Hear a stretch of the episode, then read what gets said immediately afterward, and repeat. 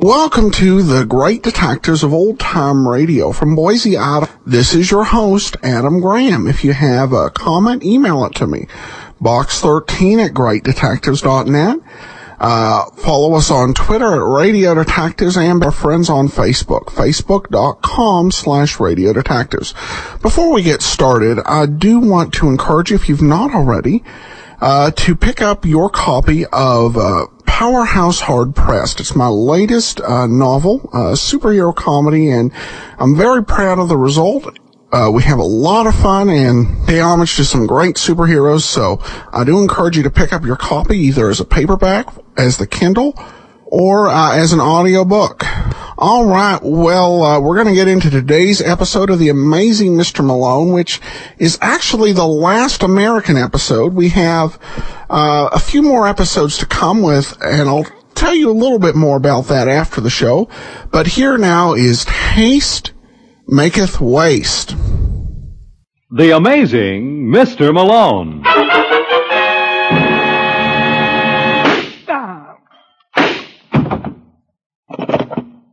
Operator.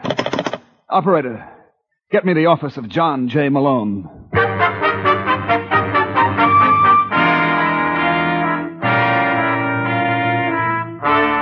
The National Broadcasting Company presents The Amazing Mr. Malone, an exciting half hour of mystery starring George Petrie as the lawyer whose practice before every type of bar has become a legend.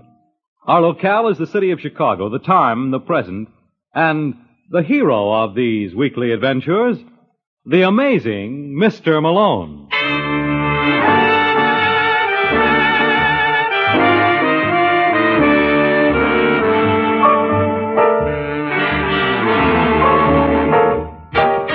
Malone's the name, John J. Malone, attorney and counselor at law. Tonight, in our study of the cliche, let's explore the possibilities of haste maketh waste. As a case in point, I give you Dutch Schneider. Dutch is the solid looking citizen behind the mahogany desk at the Belvedere Club. He's a gambler by profession, but that doesn't mean he takes chances. No, Dutch likes to play it nice and safe. That probably explains why he stares with obvious disbelief at a light on his desk, which flicks on and off with appropriate sound effects. O'Neill, Yeah? what's going on out there? Just what you think, Dutch. It's a raid. They doing any damage? Well, can't you hear it? No. I'll take my word for it. They're playing awful rough. I'm glad they're having fun. Who's in charge? I uh, am, Mr. Schneider. Do Never mind, O'Neill. you want to see me? Yes. uh, What's your name, officer? Uh, Brooks, Lieutenant Sidney Brooks. Why wasn't I notified of this raid? Uh, would you mind repeating that, please? I asked why I wasn't warned. Your boys must have done at least a $100,000 worth of damage. Oh, easy. You know who's going to pay for it? Who? You. On my salary, don't be silly. O'Neill, What is it, Dutch? get me Arthur Hall on the phone. Oh, now I get it. Is Arthur Hall your lawyer? That's right. You know, this is the funniest thing I've heard yet. You think so? I know so. So he clipped you, too, huh? I'm surprised at you, Dutch. What are you talking about? I'll bet Arthur sold you a bill of goods he could keep us out of your hair if you paid off to him. Well, Well, he was kidding you. Arthur Hall has as much influence in Chicago as my brother-in-law. And even with me on the force, he can't get himself arrested. well, if Hall was bluffing, why wasn't my club knocked off before? Oh, you're just lucky, Dutch. We're understaffed. We didn't get around to you. I see. I can't get over it. Arthur Hall clipping a hep character like you. You're right, Lieutenant. It is funny. But you'll pardon me if I don't laugh. Right now, the joke seems to be on me.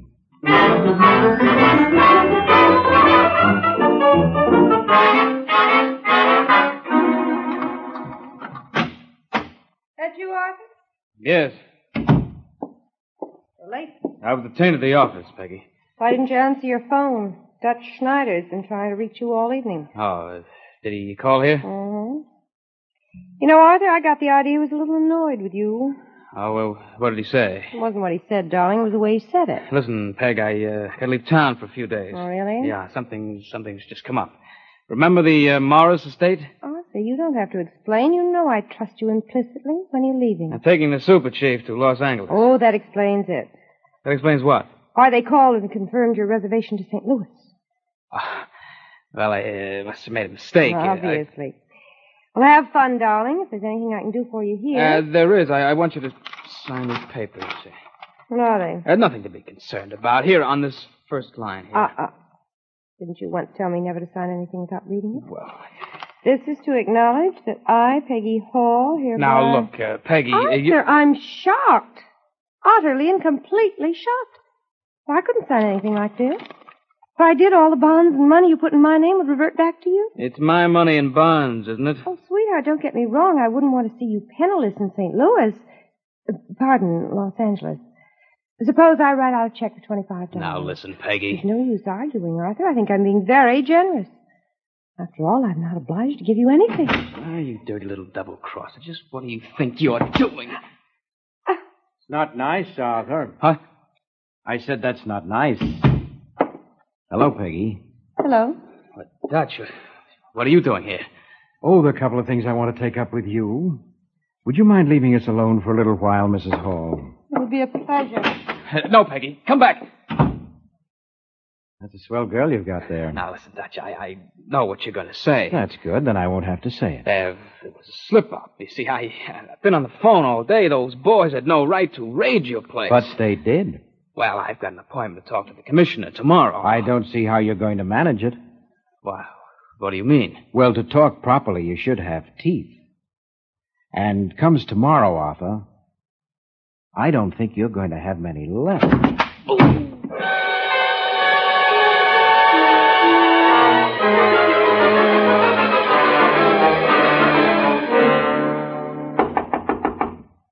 Come in. Are you George Kelk? Mm Mm-hmm. hmm. I'm Arthur Hall. I spoke to you on the phone. Oh, yes, I'll be with you in a minute. I've got to hear this record. Oh, now look, Kelk, I'm a busy man. I... If you're in a hurry, Mr. Hall, you better take your business elsewhere. Well, Ah, wait. hmm, that's the ticket. Hmm, it's pretty, isn't it? It's Debussy. Yeah. You know what's responsible for most of the troubles in this world, Mr. Hall? People assign the wrong value to things. Now, take music, for example. That's important, because there is a common denominator. Look, Kelk, I didn't come here for a lecture. There's no extra charge. All right, Hall, what can I do for you? Want to do a job for me? Not particularly. What? I'm a craftsman, Mr. Hall. I only accept commissions I like. I'll pay you $500. You're not even in my register. You'll have to go higher. Thousand? It's a little better. Have the money right on you now? Well, yes, but it's, it's all I have at the moment. It's enough for me. All right. Two, four, six, eight. Now, what's the name of your party? Dutch Schneider. You know him? Only by reputation. He the one who bounced you around? That's my business. As you say, Mr. Hall, that's your business. So if you'll allow me, I'll be getting down to mine.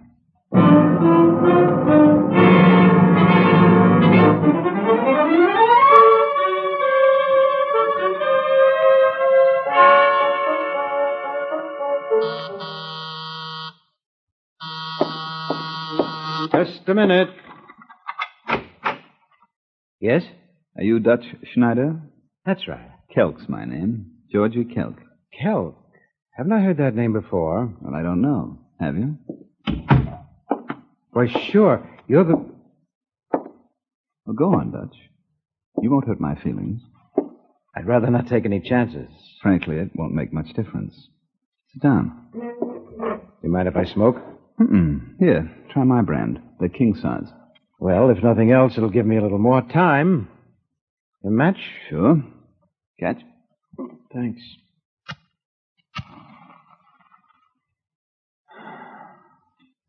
Well, where do I get it, Kelk? What's wrong with right here? Aren't you afraid of the noise? Guess you didn't notice the silencer on this baby. Excuse me for trying to tell you your business. It's quite all right. You don't mind talking? Not at all. How'd you find me here, anyway? Oh, it took me a couple of hours, but I managed. What is this, a uh, hideaway? Yes. Mm-hmm. Nice place. Oh, your phonograph? Mm-hmm. Whose records? No, mine. See, you go in for the classical. Uh, whose album is that you've got on the Tchaikovsky piano concerto? Rubinstein. Ever hear Horowitz play? I like Rubinstein's better. It's got a lot more fire. Oh, you're out of your mind. No one can touch Horowitz when it comes to execution. You ought to know. hey, it's all right. Say, tell me something, Dutch. Why is it the nice guys always get it? There's no reason why they should. Look, Kelk, I don't want to insult you, but uh, can't we talk this over? Mm, I'm afraid not. Well, I know who put you up to it. It was Arthur Hall. What difference does that make? A lot. You have nothing in common with Hall. Wouldn't you rather work for me? Definitely. But it's too late now. Why? You can't tell me that you're afraid of Hall. And I don't know what he gave you, but I'll pay you $10,000 for that gun, fully loaded. Hmm. I don't know, Dutch. Never done anything like this before. And if I did now, I wouldn't want you to think that the money you're offering had any effect on my decision. Oh, of course not. There was something about that fellow Hall that just rubbed me the wrong way. All right, Dutch. Get the dough.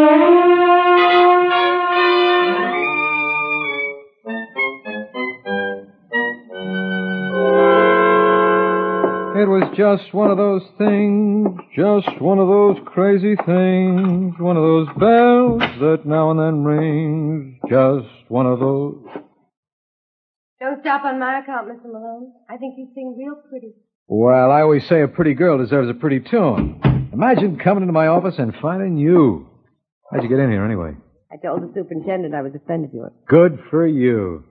I'm glad you made yourself at home. You don't mind my taking off my shoes? Not a bit. I like to see people comfortable. You ought to get some better reading material.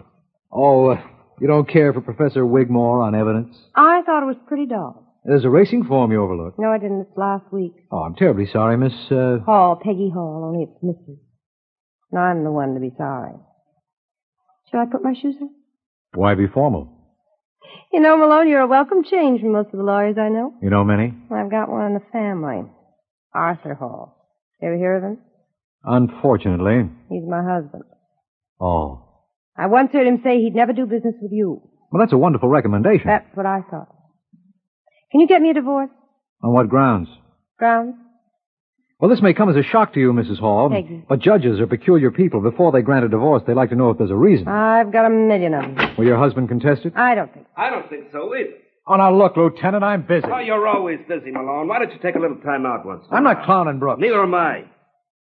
Oh, uh, this lady's Peggy Hall, isn't she? How would you know? I'm a detective. Like to see how I operate? Oh. Love to. Well, first I went to your home, and the maid told me you left a message that if anybody looked for you, you'd be closeted with the legal eagle here. What? Oh, Malone, you are a devil. Look, Brooks, what are you getting at? Didn't she tell you? No, all she told me is she wanted to get rid of her husband. And she did. We just found his body. Put your shoes on, Lucy. Those stone floors at headquarters can be awfully cold on your tootsies. You're listening to The Amazing Mr. Malone.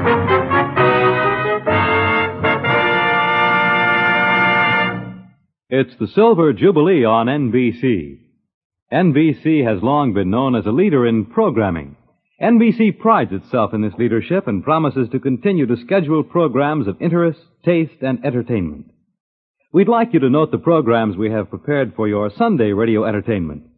These programs are designed for high adventure, and we start off with The Saint. Then screen actor Lloyd Nolan brings you the fast-moving action of Martin Caine, Private Eye. A new series Oh, called The Whisperer brings Carlton Young to the NBC microphone in a double role, that of Philip Galt and The Whisperer. Then Mr. Moto, Mr. I.A. Moto. Next week, be sure to hear Dimension X on Thursday evening with stories in time and space, presented in future tense. Then on Friday, we have a premiere on NBC with the program Mr. Keen Tracer of Lost Persons. Yes, we bid you walk down the corridor of mystery, through the doorway of danger, and into the realm of high adventure on this, your NBC station. And now back to the amazing Mr. Malone.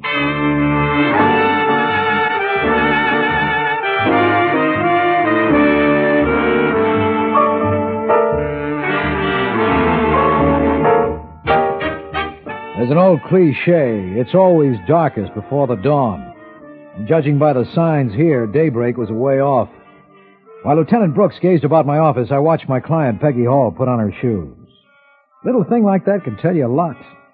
To me, it proved two things. One, my client was innocent, and two, she had lovely ankles. You like what you see, Malone? I love it. Now, You're going to hate me for asking this, Peggy, but uh, did you kill your husband? Do I look like the kind of girl who would? Oh, you're a bounder, Malone. I know. I ought to wash my mouth out with soap. All right, lover, who do you think did it? I have no idea. But if you asked me who would have liked to, I'll amend the question. Dutch Schneider, for one. Who for two? I think Dutch ought to be enough to hold you for a while. Boy like Dutch could hold me for life. What do you have against Arthur?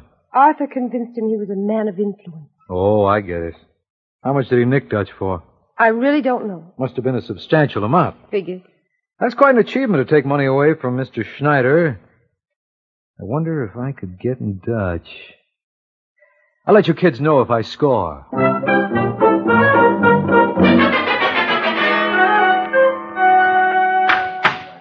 All right, you guys, will you step on it?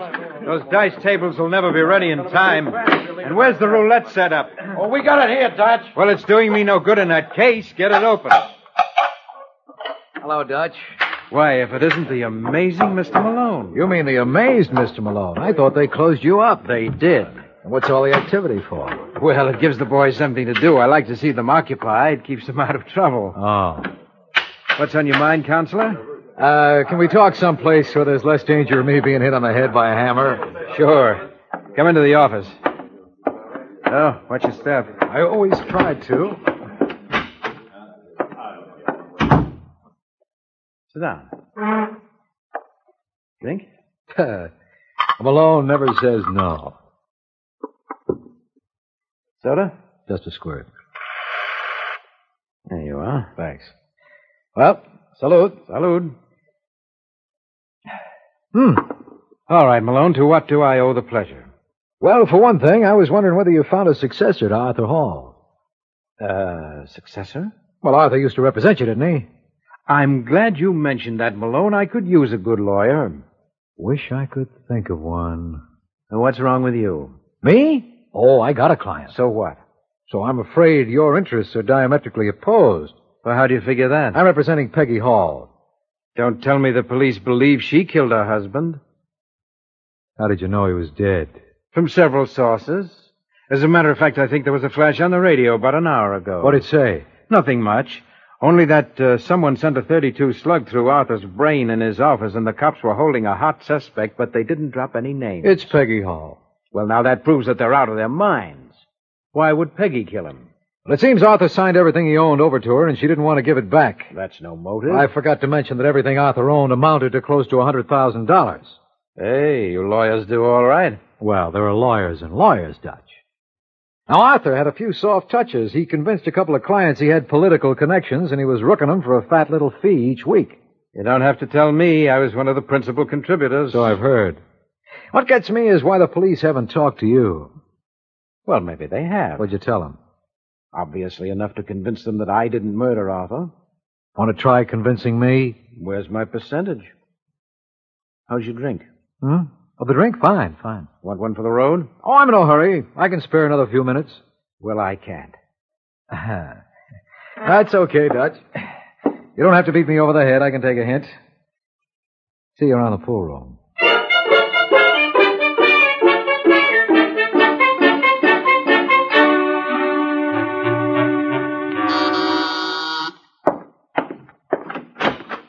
Hello, Dutch. Why, Kelk, you're the last man I expected to see. I hope you don't mind my dropping around. I brought over the Horowitz recording of the piano concerto. I thought maybe you'd like to compare it with the Rubinstein job. You didn't really come for that, did you, Kelk? I guess there's no use my trying to kid you. No use at all. It's funny, Dutch. I've known you, uh, how long? maybe 24 hours. And yet I feel that there's a, uh, a bond between us. Do you? Mm-hmm. You know me better than I do myself. For example, I used to think that I was incorruptible. Oh, come now. No, I mean it. I always prided myself that once I undertook an assignment, nothing could swerve me from my purpose. But you did, didn't you, Dutch? And you did it with money. Did I do that? Yes. You put ideas in my head. Get to the point, Kelk.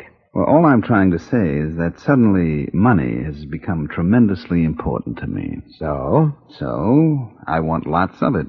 And do I look like Fort Knox? Well, a reasonable facsimile.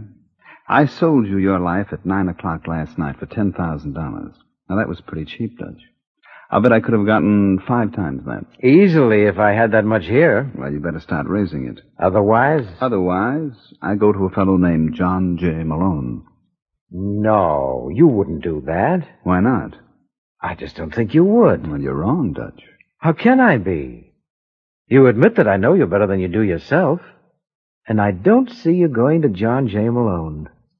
I just don't see it.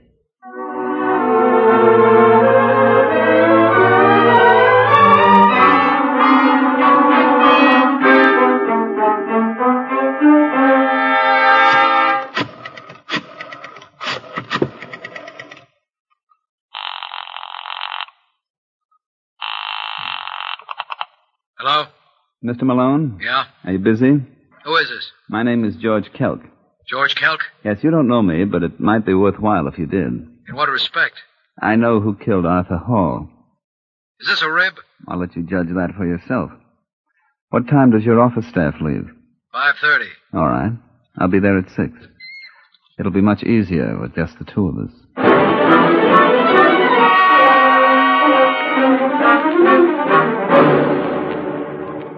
Let me see if we understand each other, Kelk. I think we do now, Malone. You be willing to repeat this same story in court? Why not? Well, you admitted that you've been hired by Arthur Hall to take care of Dutch Schneider. Well, nothing happened to Dutch, did it? No. Then what can happen to me?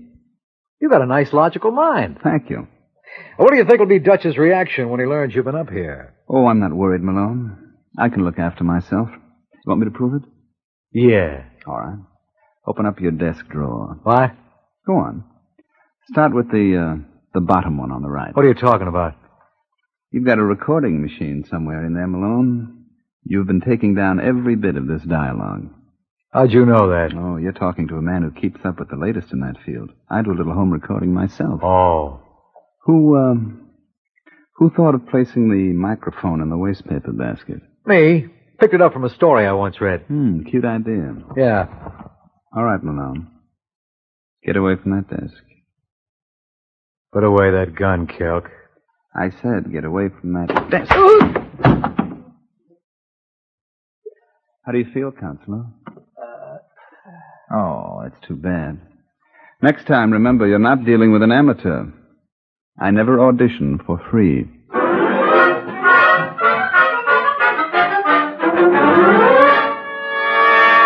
Listen, Kelk. Give him a little more water, Sussman. No, Oh, no more. Come on, Malone. Come on. Let me. Oh. Take it easy, chum. Something new has been added. Huh? Yeah, three stitches in your scalp. Oh. When did you get here, Lieutenant? Oh, about an hour ago. Let me, let me see that desk. Oh, there's nothing to see there. You'll have to buy yourself a new recorder. Listen, Brooks, a boy named George Kelk was up here. Yeah, I know. You kept babbling his name. Well, he can clear Peggy Hall. Now, look, Malone. I tell you, I had the evidence on that machine. Sure, sure. Will you stop trying to humor me? Arthur Hall originally hired this Kelk to bump Dutch Schneider, only Dutch was lucky and bought his way out. Now, is that a strong enough motive for you? You mean for Dutch getting back at Arthur Hall? Yeah. I'd be out of my mind to say it wasn't. Well, Kelk can prove the whole business. no, he can't. Look, Lieutenant, I talked with the man. He told me that at 9 o'clock last night he went up and braced Dutch. well, that's where you run into trouble. I don't see why. That's because you haven't seen the autopsy report. Arthur Hall was dead at eight. What? Yeah, that's right. A full hour before Kelk even got to Dutch. You better get the aspirin, Malone. Your headaches are just beginning.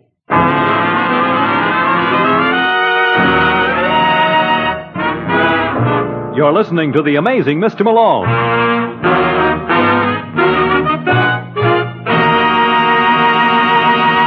Now that vacation time is here, the danger of forest fires increases all over the country. Millions of people will be enjoying the mountains and woodlands on hiking, camping, and fishing trips. Of course, the more people there are in the forests, the greater danger there is of fire. But we can prevent forest fires if each of us will be careful. Crush out cigarette, cigar, and pipe ashes.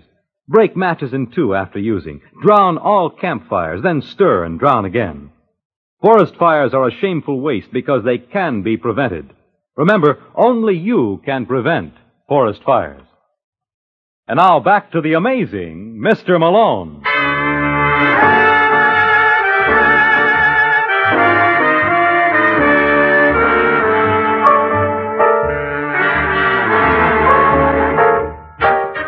If Georgie Kelk made me sick, Lieutenant Brooks wasn't exactly what the doctor ordered either.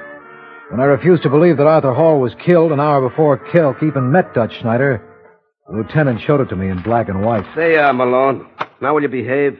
When did this autopsy report come through? Around 6.15 tonight. Why didn't you call me? I tried to, but you were out. Well, you could have left.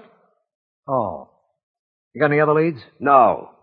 Your client, Mrs. Hall, still refuses to tell us what she did with the gun. What gun? The one she bought three months ago in a pawn shop. Why? Well, I hear her tell it she was afraid with Arthur away from home so often. That's possible. Sure, sure, but why'd she buy it under a phony name? She's a woman. Oh, of course. That explains everything. Well, how'd you finally run it down? Through the car. The pawnbroker remembered she was driving a Nash. He got the first four numbers of the license. Pretty observant boy. What kind of a gun was it? Police special. Is that what was used on Hall? Could be. The slug we pried out of the wall was too battered to tell. Look, Lieutenant, Peggy didn't kill her husband. It's all out of character. Oh, that's good, that is. You've spent all of 60 minutes with the girl, and already you've got her I analyzed. tell you, I. Wait a minute. Oh, I'm the original idiot boy. Well, I've been saying that for years. Where's Peggy now? Oh, where would she be? Ah. Well, I gotta see her immediately. Why? I just thought of something, and the way my mind is functioning lately, I can't take a chance of forgetting it. Shall we go?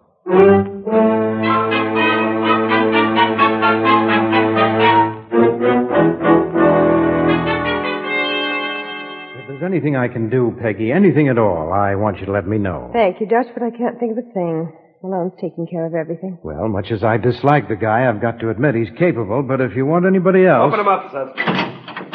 Hello, Peggy. Malone, what happened to you? I, uh, I used my head when I shouldn't have. Oh, I'm sorry. I didn't realize you had company. That's all right, Counselor. I'm leaving. Now, Oh, don't on my account, Dutch. The lieutenant here has a call out for Georgie Kelk. Kelk? Hadn't you heard he was up to see me tonight? I didn't think he would. Why not? I didn't think he knew anything about Arthur's murder. You're right. He didn't. Hey, Malone, you said there was something you wanted to ask Mrs. Hall. Oh, yeah, I'm glad you reminded me, Lieutenant. I almost forgot again. You got any plans for tonight, Peggy? That's not funny, Malone. No, I'm serious. I'd like to take you out. Hey, haven't I got anything to say about that? Now, don't get me wrong, Lieutenant. With the housing shortage, what it is, I wouldn't leave you with an empty room. Mr. Schneider can move in and take her place. How about that, Dutch? What are you trying to say, Malone? You killed Arthur Hall. There, I said it, and I'm glad.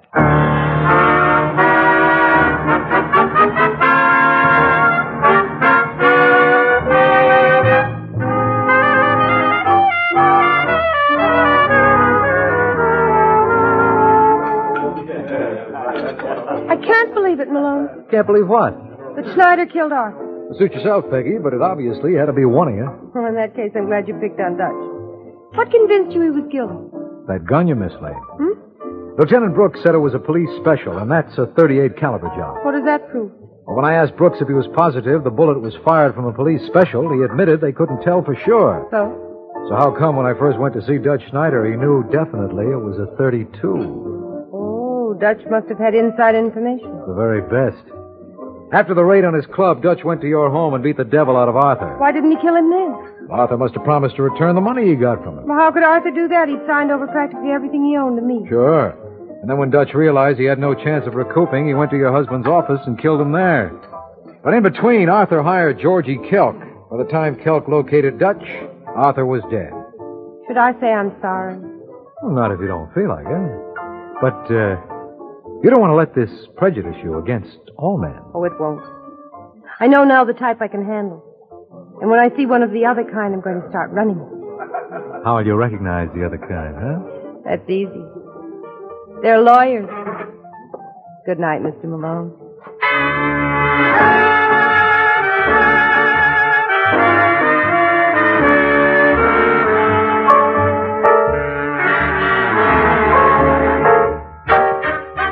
Well, like the man says, that's all there is. There ain't no more. Which merely means that this is the last Malone show in the current series.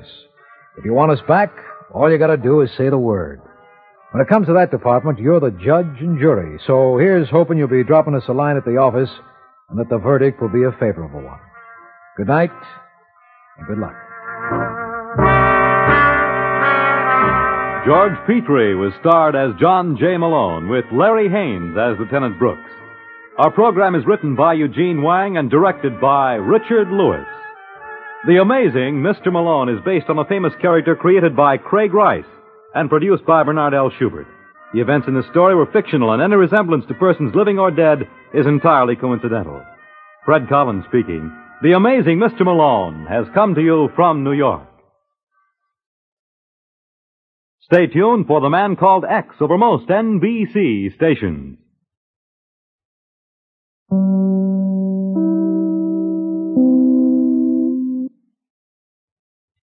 Welcome back. Well, uh, listeners did not ask for another season of Mr. Malone, so this episode ended it uh, with its refined uh, hitman. This this was the second refined hitman we'd seen on Mr. Malone. I think the last one was into art or something. Uh, though there is an Australian series. In addition, uh, there is actually a uh, th- there was an adaptation done for the Old Gold uh, Comedy Theater that was a little bit more consistent with the books, even though the character was named Michael Malone rather than John Malone. So we'll bring you that episode next week, and then we'll get into the Australian episodes we have.